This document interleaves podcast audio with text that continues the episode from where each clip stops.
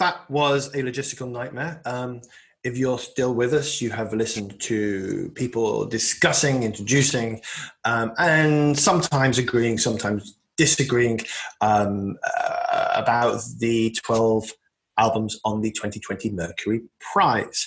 Um, I'm Ewan. I'm Nick. As, as you probably know by now, if you're not sick of the sound of us.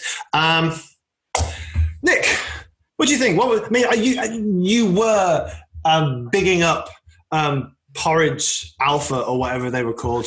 Um, where are you at the moment? What's okay? What, what was your favorite? I'm still gonna I'm gonna stick to my guns and say my favorite record on the sh- short list was uh, Porridge Radio, just because it's the one that I keep going back to and still enjoy, and kind of have gone and explored more of the band as a result of it. But I can kind of see that's more kind of maybe a niche interest thing. I think probably Michael Kiwanuka is the more deserving winner. It's the one that feels it's got the feel of a classic album about it, and uh, is a sort of thing you think if that wins, when people look back on, on the uh, the awards in 10 years' time, like when we were going through earlier on lists of previous winners, I don't think it'd sound at all out of place as a Mercury winner. Yeah, I mean, we did discuss, or it, it definitely came up a bit um, about how it sounded quite old. It had a lot of influences, and actually, that was some of the negatives in the group discussion um, related to that album. Over on our Facebook group, um, which we bang on about on this thing, um, it had much more of a positive positive response. Um, mm-hmm. I, I, mean, I really, really, really liked Moses Boyd. I know that mm-hmm. there's a lot of comments about it being the token jazz re- record, but it doesn't sound necessarily like a, a, a, jazz record that people can't get into. Um, we had uh, Sons of Kemet the other year. Um, I think this is much more this is much more timeless. This is much more accessible. Like uh, I think I commented, um, there's certain parts that sound like movie soundtracks. I think Moses Boyd could win and be the jazz win yeah. um, this year. That, that, does feel plausible.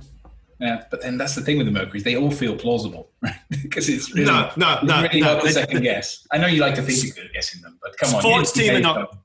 Sports team won't win. Dua yeah. Lipa won't win. Uh, Kano won't win. Stormzy won't win.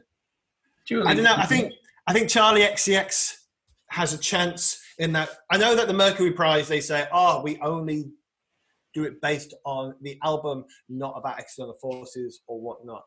Um, I, I, call bullshit on that. Um, if you've had indie, indie, indie for three for three consecutive ones, the next one is not going to be indie, even if it's the best album of that year.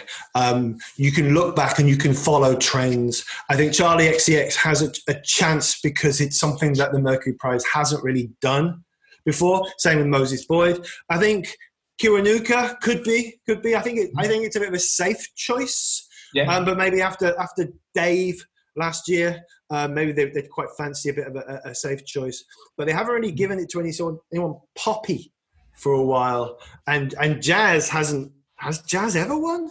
That I recall, and that's I mean I think sooner or later they have to give it to the jazz album so that they you know when people call it the token jazz album they can say no because it was that year we gave it to Moses Boyd.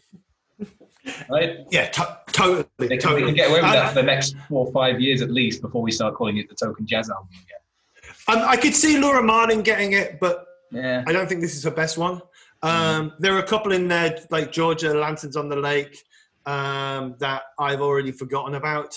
Um, Anna Meredith was really interesting, and there was yeah. a lot going on. Certainly. But it just never felt like it was a complete whole, and that's whole with a W rather than just being oh, yeah. a complete whole. um, some people had opinions. Uh, some of our some of our guests, if you're listening to this and you go, "Where was that one minute diatribe I recorded on the merits of this?" Um, if you haven't heard it, it's because I cut it out um, for purely reasons uh, that were very technical and very professional. Basically, you um, just cuts out all the bits where people disagree with him. Yeah, and then I and what I do then is I leave in bits that make people that make people sound stupid. Now, um, we've tried to, we've tried not to cut out as much as possible, but sometimes, obviously, for time length, we have. Um, if you've enjoyed listening to this and you've enjoyed listening to the music, please go and explore these bands yourselves. Um, also, remember, this is an ongoing podcast. We've done ESG, we've done the Pogues. We've got coming up in the next episode, Nick. The Butthole Surfers. Yeah, and hopefully we've got something very, very, very special planned for the end of season one, and then before season two, we might go and buy proper microphones and work out what we're doing. Um, I hope you've enjoyed being with us as we've gone through Mercury Prize 2020. Um, I've enjoyed myself, um, so that's goodbye from me. And goodbye from me. Wait, are we the two fucking Ronnies? Yeah, that was the two Ronnies we just did there. But, yeah, totally well, unconsciously, it's just it's just so ingrained in our subconscious. If you say it's goodbye from me, what am I going to say? oh no, no, goodbye from him, and it's goodbye from him. Oh no, we didn't even do the two Ronnies right. They're fucking useless. Oh. do you know what else we didn't do? Four, ca- four candles. no, we didn't do the poll winners. Oh yes, we had a poll. now I can't cut any of this bit out. We're going to leave this bit in. We're it's very the best quickly. bit we've done. so, so many um, of you um, probably know by now that the whole podcast was inspired by a Facebook group called Temporary Fandoms, uh, which you can go and join at facebook.com slash groups slash tempfans. And we also listened to the Mercury shortlist there. And at the end of it, we held a poll. So anyone who was in the group could vote in the poll. But actually had two polls. One was to pick your winner, the, the, which basically the record in an ideal world you think should win just because it's what you think is the best record on the list. And I mentioned that to differentiate it from the their winner poll, which is where we try and second guess the Mercury panel, which I think is insanely difficult to do. Um, just just before you, you you you read the two winners, um, how successful has the group been at predicting the winner in the past? Well, I think we've probably done it since uh, 2016. So how many times would that be? We've done it five times now. We've never been right, not once. So um, if you're a betting person, listen to what Nick's going to say and lump money somewhere else. Well, you know, it might be this might be our Moses Boyd wins the token jazz album so. Nick, who? So, well, first of all, let's let's do the uh, the one we predicted that the Mercury panel chooses their winner. Um, basically, the group came up. Actually, it's very very close. Um, the number one spot was taken by Charli XCX, How I'm Feeling Now. Um, but uh, Michael Kiwanuka was close behind. And then Anna Meredith, in, oh, Anna Meredith and Laura Marling in joint third place. Whereas okay. the actual uh, Mercury, sort of temporary fandom's Mercury winner, if you will, which is obviously the only uh, version of the Mercury Prize that really matters, uh, was won by Michael Kiwanuka, which would pretty much be what I would have predicted before we listened. Okay. So um, the safe choice. That said, the second place is a surprise. Care to guess? Oh God, is it Porridge Radio? no. I, I, who? Sports team. Huh.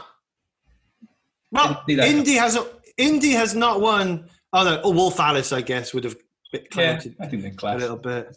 but it has been over the last maybe 10 years, classic indie bands haven't really won for a while. So maybe, maybe. All right. Um, I've already said goodbye.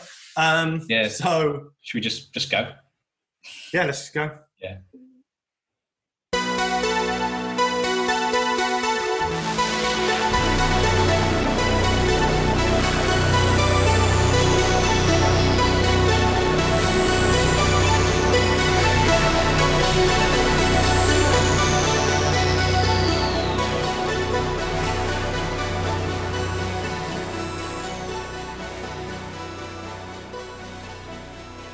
That's your lot. This special Mercury episode of the Temp Fans podcast was recorded before the award ceremony, which is held on the 24th of September 2020.